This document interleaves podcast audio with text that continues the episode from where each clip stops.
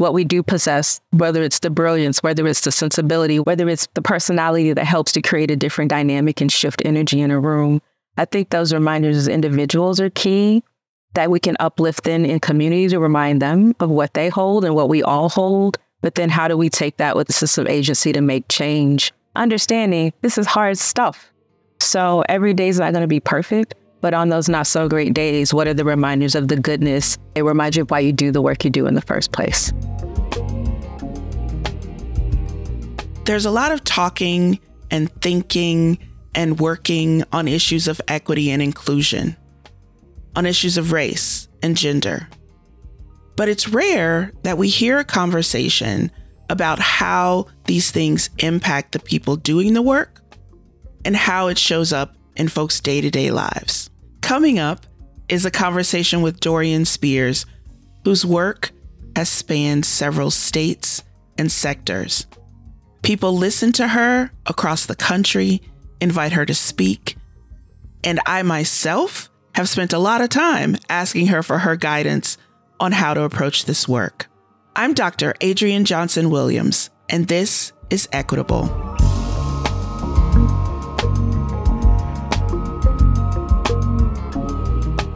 Dorian. Welcome to the Equitable Podcast. I'm curious.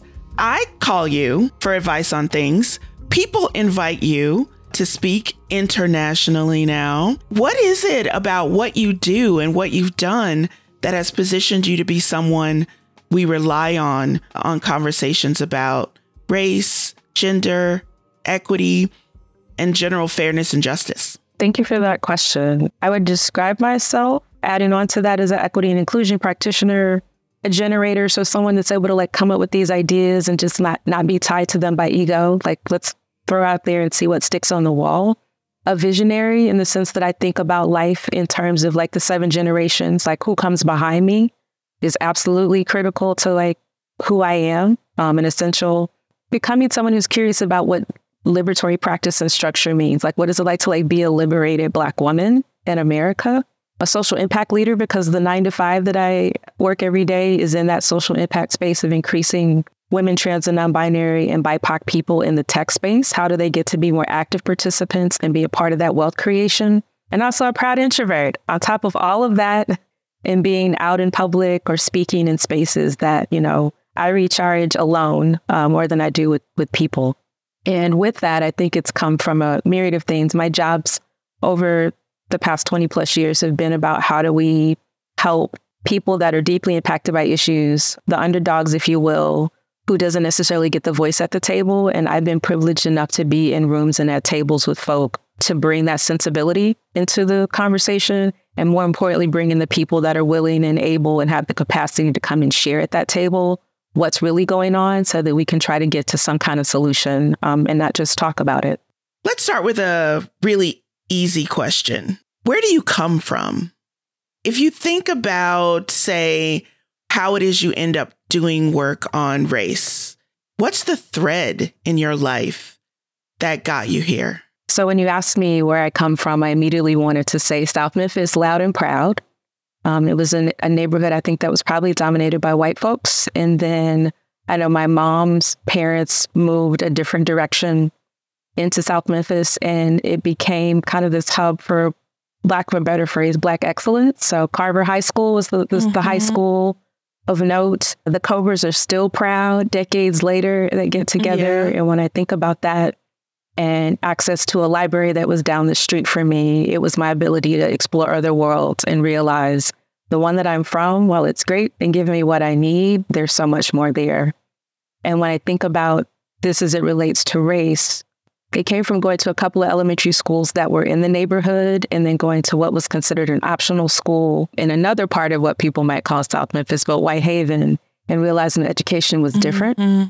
And at some point coming back to my parents and saying, hey, I need to go back to this optional school because the education is drastically different. And I knew it was different yeah. because the school before I went to the optional school, I was doing really well grade wise, but I wasn't sure if I was being challenged.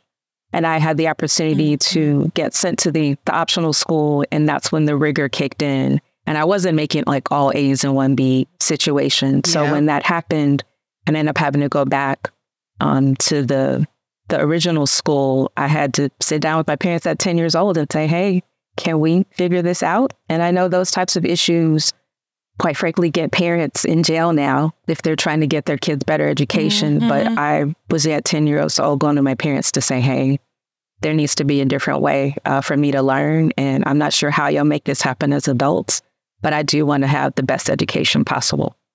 Wow. Wow. So now that you are a full grown woman and you're out in the world doing work, how would you describe the focus on race in your work now and the focus on equity? I would say it's probably more leaning toward equity than race these days, just because mm-hmm. I'm in mm-hmm. more of a gender lens and the intersectionality mm-hmm. thereof. And the main things that come out to me is how do you go into a room where people think if we help one, we help all? To have a different sensibility to say, okay, let's think about this group and this group and this group. So if it's women, if it's trans folks, if it's non binary, mm-hmm. And on top of that, layering the fact that they may be Black, Brown, or Indigenous, that's super mm-hmm. important because we know the data shows us from at least a tech space, it's dominated by white men, there's it's a wealth creator. How do we include this and make a space for all and not just to have them represent it, but how can they thrive in those roles? Mm-hmm. One particular statistic for the work that I do now is we know that women tend to stay in the tech role for about five to six years before they want to run away or go do something yeah. differently because it's just not an environment that embraces them.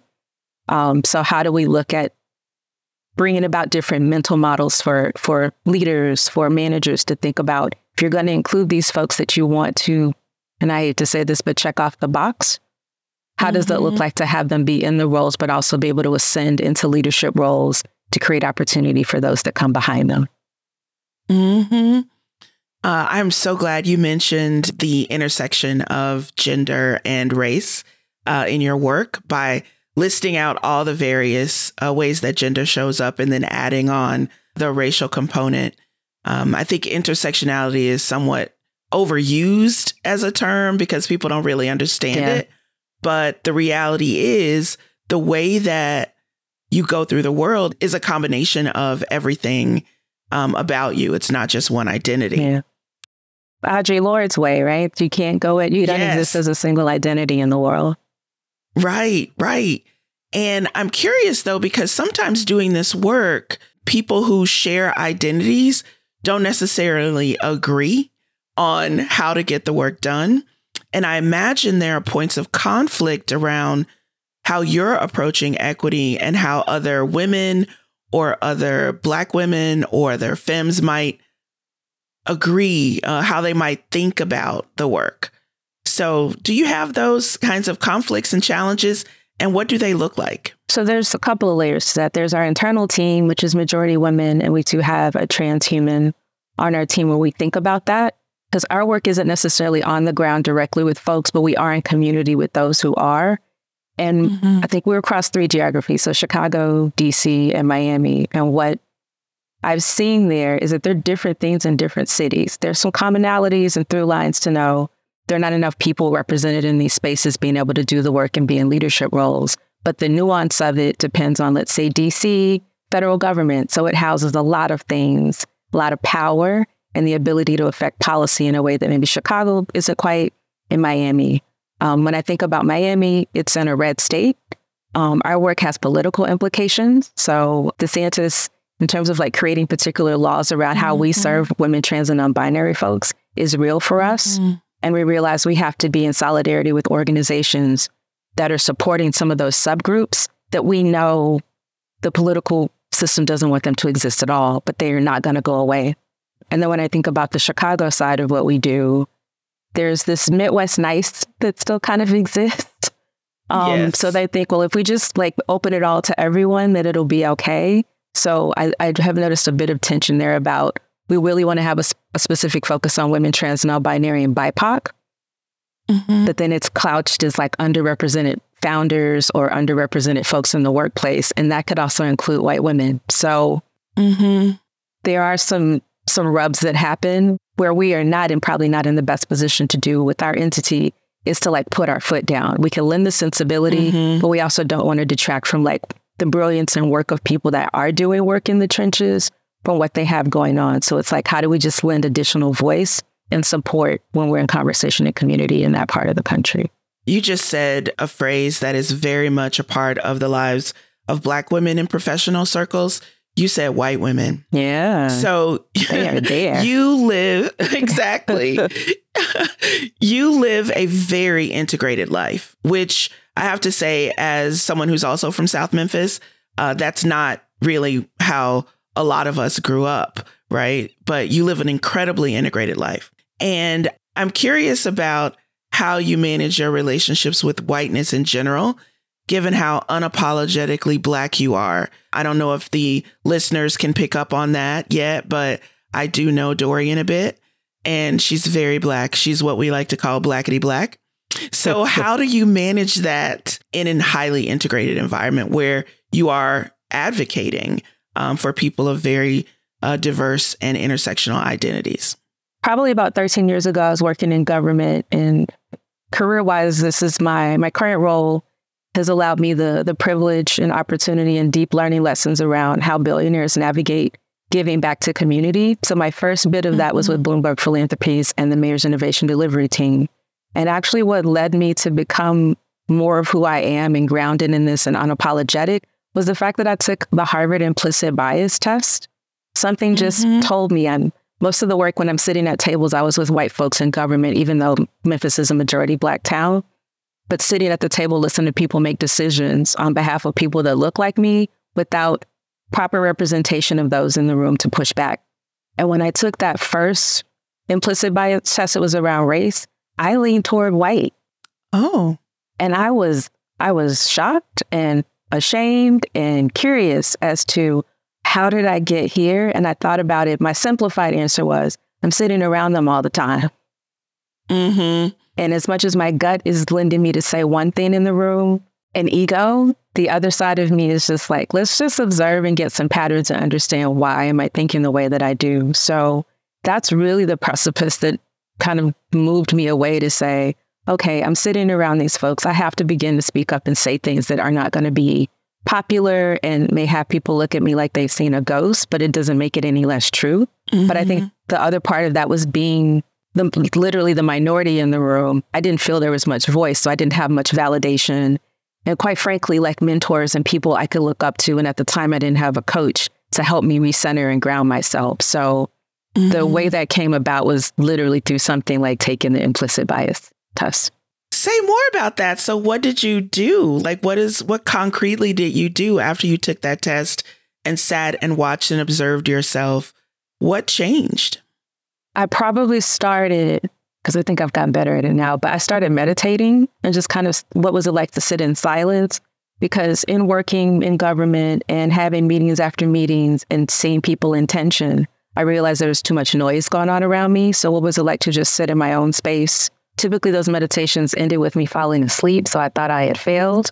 But there's beauty in naps and there's beauty in rest um, that I now mm-hmm. know in the gentle way and not forcing that on myself. But it was actually just sitting with myself and allowing the silence to speak to, okay, Dorian, we need to be mindful of a few things here. Yes, I'm a Black woman, but I'm also probably helping perpetuate some of the problems and issues that I want to counter. But it's because I feel like I'm alone on a battlefield trying to make that happen. Mm-hmm. Wow. And you sat in rooms with really powerful people, right? Yes. For a good part of your career, you've been around power a lot. So I want to take us back to a conversation we had earlier, right? I really appreciated you helping me to launch my book, uh, Not Your Father's Capitalism What Race Equity Asks of U.S. Business Leaders. Yes. And you interviewed me that time. Yes. And a big part of our conversation was really about power. Power being, you know, the ability to make things happen. And in Memphis, where we're from, and in other places that we've lived around the country and the world, we've both recognized that power is often white. Yes. And so, what I want to do is uh, share with you a couple of clips from that conversation and just get your thoughts about what you hear. And because we really couldn't just go all in that night uh, in that conversation. And so I'd really like to hear your reactions. A couple of the clips are me. I think one is you. Um, so I'd like to hear more about what you were thinking or what you might say now. Okay. Sure. Easier to dehumanize people in power because it doesn't have it doesn't carry the same weight as dehumanizing people without power, right? People talk about punching up and punching down. At the same time, humans are humans. And you don't get human beings to move or change their perspective by beating on them, by demonize them, by dehumanizing them. So, do you remember that part we were really talking about why it's hard to do work with powerful white people, but that that is part of how we do it is by not forgetting that they're also human. I'm actually pretty thankful. I think it's timely to hear that because I've been in a space the last week and a half around the word ego mm-hmm. and how that relates to how people can and can't get along or get work to move forward. And from hearing that clip and thinking, I was actually just on a call a couple hours ago with the facilitator of a session I sat in called uh, Designing Your Ego Death which was timely for me because I'm now in a leadership role where I have direct reports. And that's not how I started this job. And I'm realizing as we're navigating some transitions that I see the puffing of the chest and going out for self in ways that internally make me cringe, but I understand, like, mm-hmm. in the mm-hmm. grand sense of how we've been socialized to work in professional spaces, it's just kind of a part of the way of being. My gut just isn't happy about it. So, what I have learned from that and got reminders of is in the spaces where you feel like something's off, it's good to like unpack that, investigate it. The other layer of that is when there is that type of tension and you want to make change and you're dealing with people in power, is to truly understand what they care about, understand what mm-hmm. they value, and then figure out where those intersections lie for there to be a bit of softening on each side as much as humanly possible to make change work. But what's been probably the biggest thing is reminding myself to be curious intention mm. instead of, you know, some days it's I vacillate between wanting to work in the system and flip a table, is that we should probably flip tables a little bit less and ask some more questions. And my my way of flipping the table is just asking the questions and realizing yeah. if someone's comfortable or uncomfortable hearing or responding. But if I come from a space of curiosity, maybe there's a lot more room for movement and growth in those moments where things get pretty hard or challenging. Yeah in my own experience, this discovery, I think it was an internal discovery that, oh, all these people may be doing harm, but they're also people. Uh-huh. So, how do we really think about people as people yeah. and not as just as power or just as oppressor or just as someone doing harm? It is not easy work. It is not. And mm-hmm. what I am moving toward more which was a couple of weeks ago. We had kind of like a tea with one of our co-founders of the umbrella organization. And 50% of me was like, we don't need to do this. And the other side was like, Dorian, you actually might learn something today. You can do this 30, 45 minutes of time.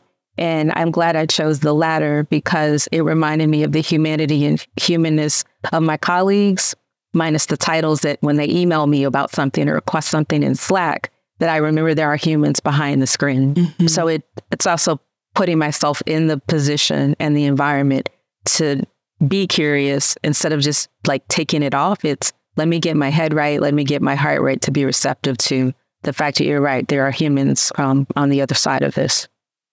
Mm-hmm. Thank you. Power is going to figure out a way to maintain itself, to perpetuate itself.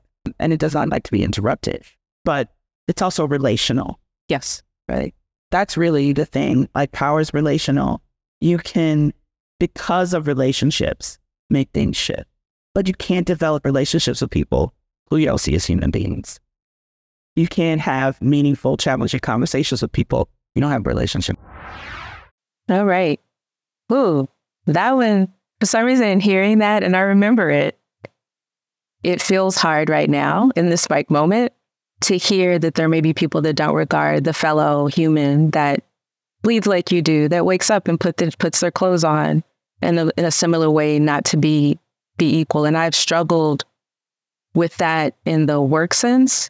What makes it easier for me is when someone comes to me and says, I can't believe they did that, or this person treated me this way. How dare them? And I say, well, first of all, we have to ask ourselves, do they consider us equal to them?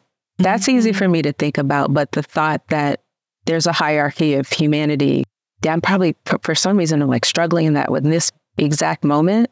I think it's just thinking about what's happened in the world around us that's made me that like physically a painful thing to think about because that's still happening and it's happening at a scale that is unfathomable right now. Mm-hmm. Mm-hmm. Mm-hmm. I'm wondering in your history, in your work life, you've had relationships, of course, with people with considerable power. And there's always the potential that they may feel like they can have a relationship with you, but that you're somehow special. And that while they can see you or might respect your humanity, they may not respect the humanity of all your folks Right. talk a little bit about how you have managed to build those relationships, maintain them for the work that you had to do, but also protect yourself in those moments. I feel like three things swirling around right now, but I'm gonna start with in having conversations with folks. The difference probably from me two, three years ago to now, just more of a a shorter time period of, of evolution is that I didn't want to engage as much. I would be the listener. I do the eagle eye approach. Let me take and absorb all that I can and then just like speak back what I think I'm hearing and experiencing. Now I'm in a space where I don't know if it's just the virtue of being approaching my mid 40s, but I don't feel like I have anything to prove or lose in sharing. So when someone does speak in a way that either feels untoward or they want to do a blanket statement or a generalization, I've begun to to share parts of myself um, and disclose things that I feel okay. We weigh it in the moment. Is this going to? Am I risking a lot here? But I think in any Mhm. relationships where there's authenticity or some degree of building in a relational way, that's the risk you take. So it's me kind of Mhm. literally spirited in the moment to say, oh, you can share that story. You're not going to lose anything from Mhm. that. Um, and I've begun to Mhm. do more of that. And it's actually felt liberating in ways that I didn't anticipate. I thought it would be like, I'm doing this for the sake of like the transaction to make this thing work. But it's also created more of a, an emotional and spiritual shift in me to just release, like begin to take some of the weights off that I've probably been holding on to back in the moments where I wanted to flip the table because I was just trying to hold it Mhm. um, so it makes it less so the willingness to to want to, to create change in an abrupt way, even though sometimes that takes it's going to take that to make things move. So I've become softer with myself and giving myself a lot more grace in what is it like to share what I'm I'd like to, and then what I don't goes to the people I care about most, or my therapist, or my coach. Like Mhm. I've been able to triage what is important for people to know to move things forward, but also for them to get to know me and what my sensibilities and values are. So that again, when the tension comes, I anchor the values and what we have in common over um, what I don't necessarily agree with. Mhm. What I'm hearing you say that resonates with me is um, that we have to take risks, but we don't have to take risks that are really going to do us significant harm. Right. And I say this all the time. I think, as um, particularly as Black women in the world focusing on equity and living integrated lives and having relationships, interracial relationships, is that we are incredibly vulnerable and we are much more vulnerable to harm because just the sheer nature of those relationships. But we can have the right boundaries in place so that we expose the things we need to expose. What I really appreciate about what you just said that I've never thought about is that doing that can actually be liberating. Doing that can actually be good for us too. Because you're right. I'm not a table flipper per se, but I am a table banger. Uh, Yeah. and so uh, it is really great to think about how um, by just saying the things that need to be said, the you let off the steam. It doesn't require you to flip the table or bang the table. Yeah, and I think that comes from just increased self awareness. If I think about what the key of that is, is okay, you understand yourself now. You understand a bit more what your triggers are. So this is what you can give. When I consider them gifts of knowledge and insight for someone that may have thought one thing about a group of people and say, okay, if you're talking about them, you also are talking about me. Mm-hmm. Think about what that means to you, but let me share some stories to give you a little bit more context as to why, you know, judging a book by its cover is probably not the way to go. And I, Yeah. I've gotten that quite a bit where someone's like, after they've heard a story or something I've decided to disclose, they're like, looking at you, I never would have thought all of that. And I was Mhm. like, that's the point. Like, I've known for holding, I think I got a confirmation in- back in September that, you know, a couple of months ago that I held things close to my chest. And I was like, I know, fully aware of that. But I also have the ability and self awareness to know what, what you can hear from me Mm-hmm. and what are you worthy to hear Mhm. from me and who gets the rest. Mm-hmm, mm-hmm. This also speaks to an, another thing we talked about during that conversation, which is we each have to approach the work in the way that's best for us, that is suited to our personalities and our skill sets. And I think that's becoming even more uh, salient right now with what's going on in the world all of the various conflicts, but particularly the conflicts in Israel and the Palestinian territories, that people have a lot of different ideas about what's the right way to show up, even though they agree fundamentally on what needs to be happening for humanity. And so I think this next clip uh, gets into that, and I'm looking forward to what you have to say. people who are ostensibly working toward the same thing are often fighting each other. You need to be in the street. Why aren't you in the street? Why are you in there talking to those white people? You're like, well, because they're the ones who make the decision. So, like, yes, the in the street raise up, but somebody has to be over here pointing out that there's specific changes they can make. And somebody, um, we need somebody out there to tell us what better looks like. Like, what does it look like? What what are we really envisioning here? And then somebody needs to start building that, right? We have to think about all of these things as elements of the same approach to change. yeah. Um, I think it's uh, interesting to note that we're both just sitting here quietly digesting that particular clip. Yeah, I think it's I, the reason I'm probably speechless in this moment is because I'm navigating that in like a workspace. Mhm. That what is it like to have the representation? What is it like for people to have a sense of agency and leadership and roles when there's a bigger system out there that's pushing Mhm. against that. And yeah, I used to, you know, have the approach that if we got in the room, we could figure out consensus, you know, I don't know, two or three hours. But when you have headier, deeper issues, it takes like a progressive conversation over time to get there. And what is it like to have people be present for that when they can engage? What do we do? How do we call that? I don't know. I would say just call it out and get people to begin to self manage to say, okay, maybe I'm not ready for this. Mhm. Let me step away instead of I'm gonna have a meeting on my schedule. Let's go ahead and just push forward and make it happen, not realizing you don't have the right collective headspace to address it. Mhm. And it makes me wonder in the term of like fits and starts, when someone sees it, okay, we're not all getting anywhere closer. What is it like just to say, let's stop, Mhm. let's recollect, like collect ourselves and maybe set a set of like community rules in the room. Mhm. For instance, if I feel myself checking out, go do what I need to do to be okay because there's something in this that's making me resist Mhm. what progress or what another way could be when it's going against maybe what I would like to do because I'm conditioned and have been socialized to be XYZ way. So, and I know there have been a couple of meetings and a series of sessions I've been able to get involved with where I'd look at myself and I, or I'll make a note in my notebook, Dorian, you're not in it right now. Why? Mhm. Um, and I know that's not something like majority groups tend to do, Mhm. but I do take the time back to like being self aware to say, okay, today isn't the day for me, and maybe I need to step away from this. And when I'm ready, I give you like the 100%. But if I can't give you the best of me in that moment, I need, it's okay to walk out of that for that moment and go, go re examine why.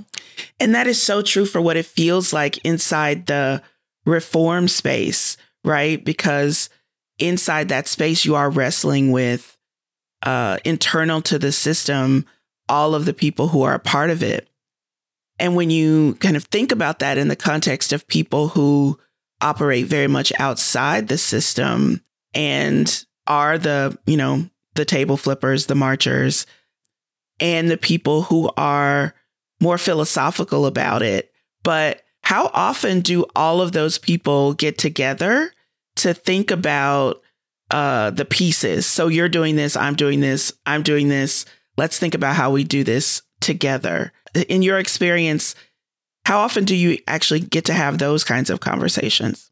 Not often. I Mhm. know probably my time in Memphis was probably the, the, the closest I had seen it in terms of getting different entities together, i.e., education. What does that look like for the young folks in higher ed? Mhm. What is it like to talk about healthcare as it relates to like race disparities, life expectancies, Mhm. things like that? They, they happen in small pockets.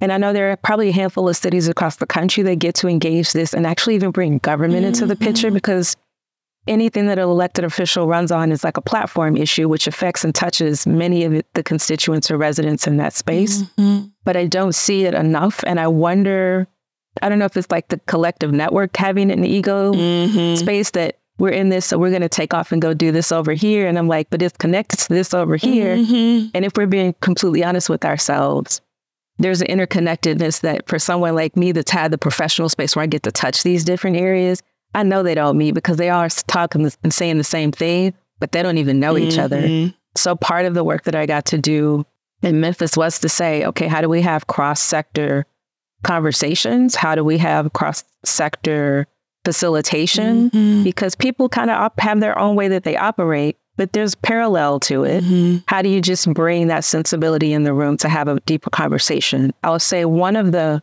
I would say a proud moment, which I don't have much of those in my career because pride for me is when the people are okay Mhm. but it was having the conversation where we brought Angela Glover Blackwell and Michael McAfee from PolicyLink Mhm. to have their own conversation wi- of working with Memphis over time to say, how do we do what we do well together and finally sit in the room and talk about what that looks like and some of the statistics that support that, such as insert 15, 20 years from now that we're going to have a majority, what's been considered a minority or people of color country, and how do you set up a, a stage for them to thrive because up until that point, you know, systems for the most part have helped well to do white Mhm. folks, people with some degree of power, whether it's real or perceived, that they've been, there's been a really great train for them. But for the rest of us, that hasn't necessarily been the case. But that has to be the case at some point if the country's going to progress or the US specifically is going to progress. So getting a chance to have them hear what's happening in Memphis, then working with us kind of alongside. We went to their equity summit to support and brought people that had never either, some people had never even left town, Mhm. but to have this really deep conversation and meet other people like them across the country. I think it's, you know, taking people and putting them in a different environment to have a conversation. How do you create conditions and curate an experience that facilitates trust, trustworthiness?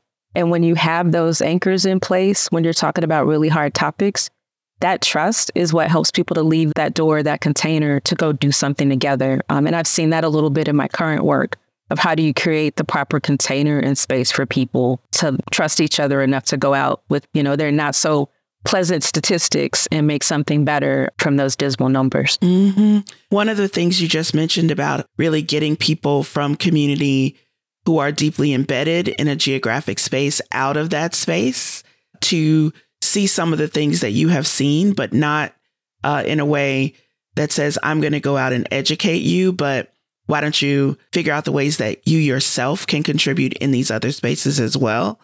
Is so powerful. Yeah. I think it introduces people to their own power in a different way. I can't remember who said it, but I think it might have been Alice Walker that the one of the ways that people lose power is that they give it up themselves. Yeah. And we forget that we have it, but we do. And we have it in whatever way we show up. We have it if we're in neighborhoods trying to advocate with each other. We have it if we're down at the city council meeting, um, trying to get the city council people to do differently. Um, we have it if we're the city council person. Uh, we just don't necessarily know how to use it or amplify it all the time. Yeah, you make me think about moments when, as a, just an individual, I'm having like a really rough week, or I feel like odds are stacked against me, and I may go to a session that reminds me of myself, or I'll share a note. Like I've texted you before Mhm. saying, "Oh my goodness, either I can't believe this is my life in a good or bad way, Mhm. But the reminder of the goodness and what I do hold, Mhm. so that I can go back out there and keep going." But I Mhm. think it's reminder of what we do possess, whether it's the brilliance, whether it's the sensibility, where whether it's the personality that helps to create a different dynamic and shift energy in a room. I think those reminders as individuals are key. that we can uplift in in community to remind them of what they hold and what we all hold. But then how do we take that with the system of agency to make change? Understanding this is hard stuff. Mm-hmm. So every day is not going to be perfect. But on those not so great days, what are the reminders of the goodness and why it reminds you of why you do the work you do in the Mhm. first place? Mhm. Yes. Okay. I have one more question for you. How do you define equity and what does it look like in your work? But I would say equity is the ability for people to have opportunity to live their best lives and not just in the the, trite phrase that, that's out there and the song that accompanies it, but it's about are, am I able to take care of the people I love and care about most? And are they able to go out and be their best selves so that we all have a healthy community and healthy in whatever way people define it? So if it's success, what does success mean to you? If it's your health, what does that mean to be in a space where you have access to solid health care and you're not waiting hours to be seen? But what is it like to interact with these systems and at the end of the day, you still have a sense of dignity Mm. um, and you go to sleep knowing I made the best decision I could, you know, with the knowledge I have, with the resources I have, um, and also thinking about what what resources looks like to live an optimal life, not just one where you're surviving and getting by, because they're a totally different headspace and heart space. That if you're just trying to get by, then you have just enough or not enough. I think things like choices feel limited. Your ability to actually affect your change and have a sense of a locus of control doesn't feel there. But if you have money or a little bit more resource in your Mhm. pocket, you can make a different set of decisions. And I've lived through that multiple times. Even in the spaces and tables I've sat at, I have those personal struggles as well.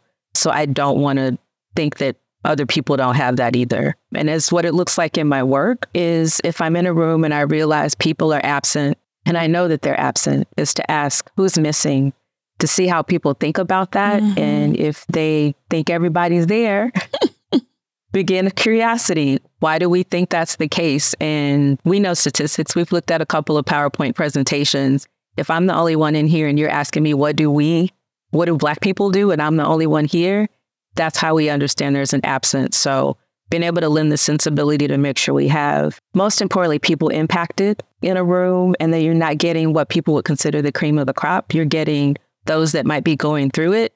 And what is it like from a, a tactical way?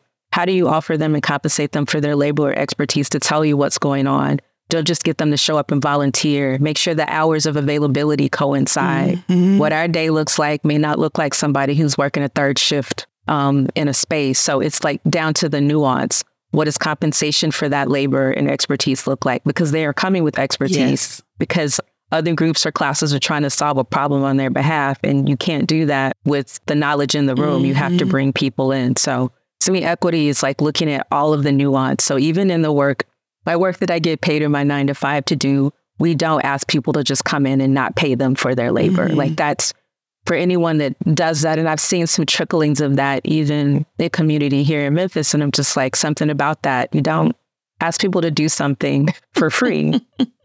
even if it's an honorarium, if it's a gas card, you know, we know inflation has affected all of us. Mhm.